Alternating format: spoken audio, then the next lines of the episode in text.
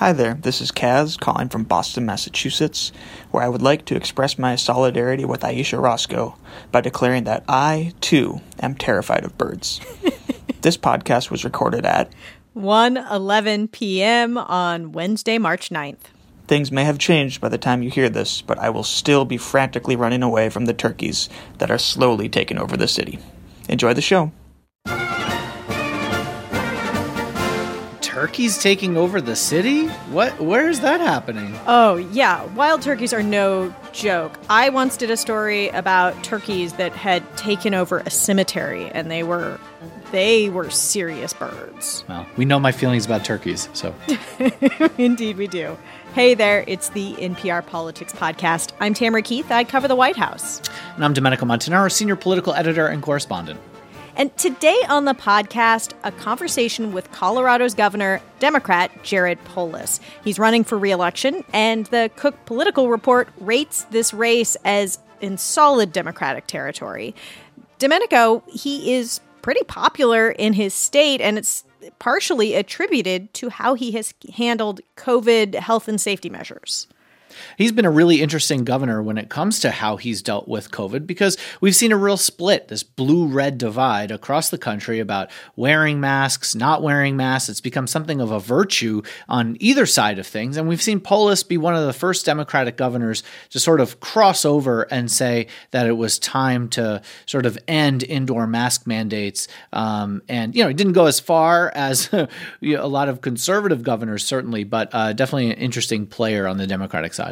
Right. So he lifted the state's indoor mask mandate in July that, you know, applied to schools, grocery stores, everywhere indoors, uh, and left it to local jurisdictions to decide what they wanted to do.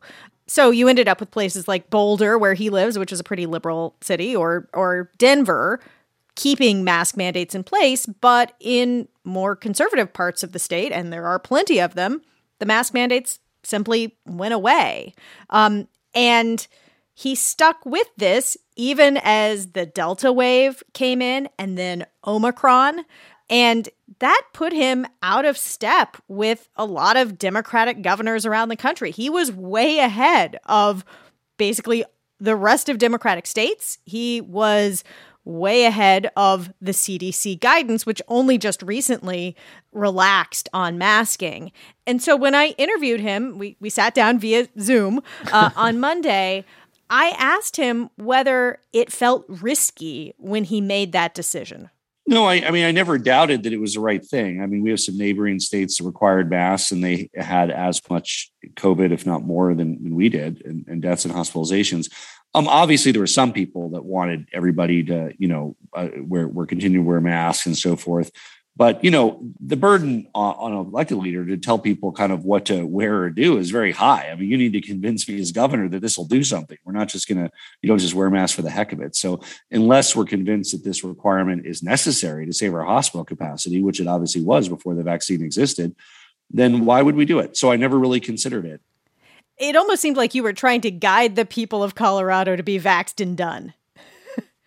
Uh, yeah, I mean, and, I, I'm proud of one of our higher than than average vaccination rates. I think we're 10th or 11th, but for a bigger state, we're we're one of the uh, higher ones, and it's a direct correlation, right? We're the I think 10th or 11th highest percentage vaccinated. We're also ninth or 10th lowest death rates. I mean, and the two are linked, right? The reason we have one of the lowest death rates is because we have one of the highest vaccine rates. But um, the truth is, you have a much higher level of protection, and and and to have that credibility as a messenger of that in Colorado, it was important that we didn't get into these things like you know mask mandates and other things because we want to be trusted purveyors of real scientific information, and uh, and and that's why I, one of the reasons I think we were so effective in getting people vaccinated. Your roadmap mentions that 91% of state residents have immunity either through vaccination or through infection. Have you given up on reaching the last of the unvaccinated, or is there an extent to which you just, some people just aren't reachable? Well, while of course it's slowed, we hope that we can uh, add um, higher protection to that remaining 9% of Coloradans who are highly vulnerable. In the meantime, as a society at the epidemiological level, having 91% with strong protection against the virus seems to be, at least for now, sufficient against uh, the virus taking off. That's why there's such low numbers right now. Now, obviously, the uncertain future is that that immunity wanes, either the natural immunity or the vaccine immunity, perhaps requiring additional vaccines a year or two years or three years from now. Nobody knows yet because it hasn't waned yet. Uh, and then the other one variable is will there be a new variant that can penetrate through any of these defenses? And we certainly hope not, but we need to be ready.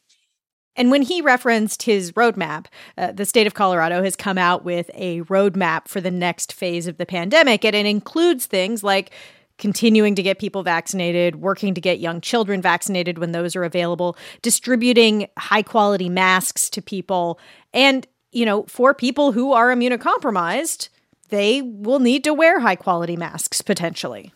Definitely. And, you know, I mean, we shouldn't forget about that as a population. I mean, we're nearing a million deaths still in the United States, and there are still, you know, thousands of people dying, you know, a month uh, from this disease. So it's not exactly 100% over for everybody, but we have seen a lot more optimism from Americans wanting to move on. And I think you're seeing that reflected in these changes in these masking rules. And, you know, a place like Colorado, a lot of people think of it as a place that, you know, has been leaning left. It uh, has gone by double digits for the last few Democratic presidential candidates, but it still has a very strong rural culture. Uh, you know, there's a corridor from Denver uh, through Boulder and up toward Fort Collins that certainly is a little bit more urban, more cosmopolitan, uh, packed in populations, but there's a huge rural population. Uh, and, you know, we've seen in other places where if you ignore the needs of that population, you've, you've seen a big backlash uh, on all kinds of cultural issues. And that's something that Polis was trying to avoid. All right, well, we are going to take a quick break. And when we get back, more from our conversation with Governor Jared Polis in Colorado. Support for NPR and the following message come from BetterHelp, offering online counseling. BetterHelp therapist Hesu Joe knows that lockdown has been hard on us as humans. We as people are hardwired to connect with others, which is why this whole time is so difficult. The connection that happens between people can be very powerful, and how healing it can be to have a healthy relationship with someone to get matched with a counselor within 48 hours and save 10%, go to betterhelp.com slash politics. And we're back. And Domenico, you and I have both covered some of the political fallout from uh, pandemic measures. Uh, something that has affected Democrats. Just look no further than the Virginia governor's race, for instance. It is certainly something that Democrats are concerned about heading into the midterms. Well, yeah, I mean, a lot of the places that they're having to contend with these swing districts are in suburban places, places where you have parents who are concerned about uh, their kids being back in school, uh, whether they're masked or not. Uh, you know, this is an issue that does affect lots of parents, lots of kids, and it is something that, um, you know, is going to become an issue in the 2022 midterms.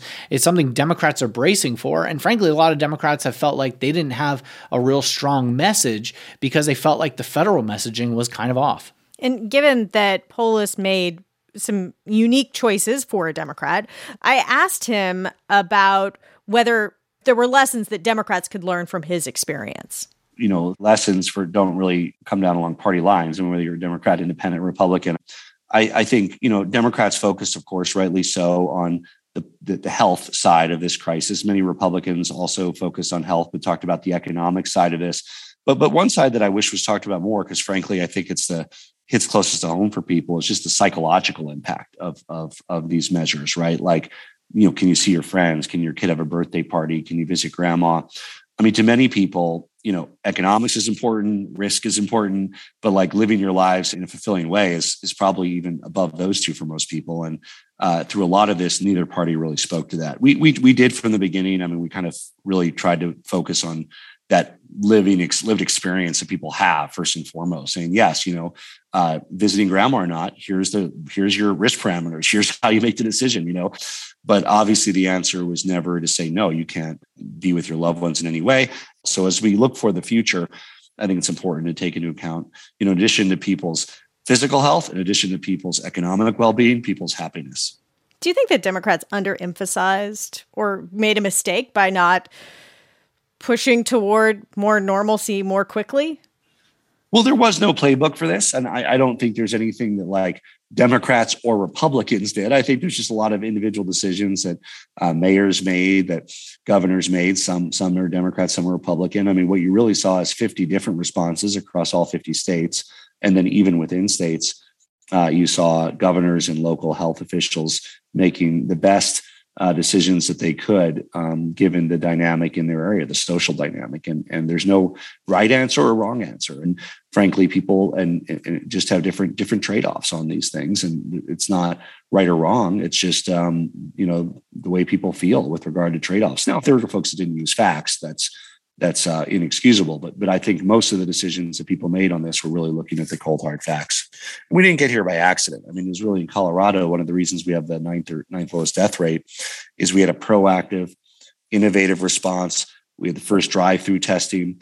We had a you know free mask for everybody in our schools last year, free testing delivered to your door, uh, and I'm really glad to see the federal government now is doing that. We did that several months before when people you know couldn't couldn't get tests in other areas. yeah, pointing out you did it several months before. yeah, yeah. Well, you know we're knowing. I'm glad to see the federal government do it. I mean, I hope they learn from what we were doing in Colorado, and I'm really excited that anybody in the country can get that now, get testing now. I, I did have another political question for you, which is, uh, you know, you're a governor, so you're you're close to the ground, um, and gas prices are rising shockingly fast. How do you see this playing out? Well, I uh, really strongly support a bill by uh, Senator Mark Kelly and Senator Maggie Hassan that would uh, eliminate the 18 cent per gallon federal gas tax for a year. I think that provides immediate direct relief. We have a similar effort in Colorado to avoid a two cent per gallon uh, fee on, on gas. Obviously, anything the federal government does is bigger. But I think what we need to do is we show need to show relief at the pump. Obviously, also continuing the electric vehicle transition, reducing demand. These are the kinds of things that that we're working on here. Uh, and, and, I hope that whatever you know package Congress works on, it really puts front and center. Uh, hey, how do we save people money in this challenging time when their costs are going up faster than their incomes? And that's really what people feel, not just in Colorado but across the country. So, Domenico, what I find interesting here is that as the coronavirus fades, hopefully into the background, as policy focuses on being prepared, but not uh, having it sort of overwhelm our lives anymore, uh, now there are other issues that Democrats have to worry about heading into the midterms that Americans are broadly concerned about. Uh, and that includes the price of gasoline and and other inflation. These are now top of mind issues. Yeah, I was going to say, in a word, it's prices that things are going up. They cost more. That includes gas. That includes your groceries. Um, inflation's at a 40 year high. Housing in Colorado, in yeah. particular. Well, housing all over the place, but it's a big deal in that state. Yeah, there's there's all kinds of uh, you know places where we're seeing that, and we've seen it in our surveys uh, where we've asked people uh, what they think President Biden's top priority needs to be, and uh, overwhelmingly, uh, you know, now inflation has moved to the top. Now you know, I want to say about Polis though. Yeah. You know, this is an election year for him. He's up for reelection, and you know, I think a lot of Democratic governors have their finger in the wind, seeing that President Biden's approval rating had been suffering. Toward the end of last year, there was a poll in Colorado that showed that Biden's approval rating was only about forty-seven percent. Polis, on the other hand, was polling at about fifty-seven percent, so a good hmm. ten points higher. And what's really unique about that is that only forty-nine percent of people said that they had a favorable opinion opinion of Polis. so that means that you had a lot of people, um, and namely Republicans, who might not like him very much, but approved of probably his COVID policies.